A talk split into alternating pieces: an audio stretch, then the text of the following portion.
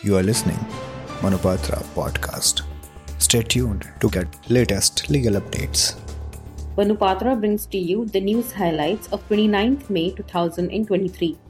Starting with the Supreme Court.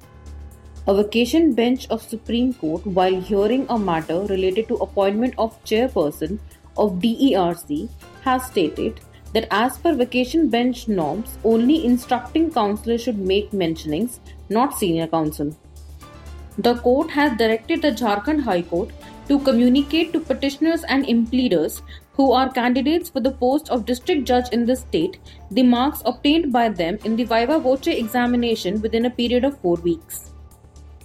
The court has stayed the Telangana High Court order till July 14, which directed that T. Gangi Reddy, accused in the Y.S. Vivekanand Reddy murder case, be released on bail from July 1st. News highlights from the High Courts. Starting with the Delhi High Court. The Delhi High Court has dismissed public interest litigation challenging Reserve Bank of India and State Bank of India's notifications that allow exchange of rupees 2000 currency notes without requirement of any identity proof.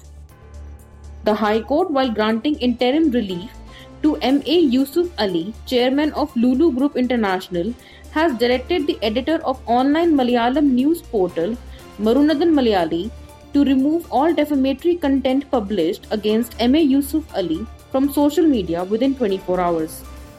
The High Court, while dismissing the plea of Rahul Gandhi, Priyanka Gandhi, and Aam Aadmi Party, has held that neither the e assessment nor the faceless assessment scheme modifies the power to transfer cases from one assessing officer to another assessing officer who are holding non concurrent charges. News highlights from other high courts in the country.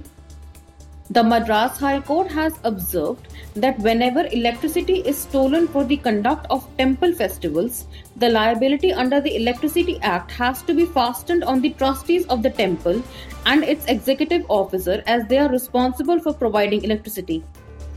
The Jammu and Kashmir and Ladakh High Court has observed that JNK Special Tribunal is deemed to be a court subordinate to High Court for the purposes of Section 10 of Contempt of Courts Act and therefore has power to refer an appropriate case to the High Court for initiating contempt proceedings.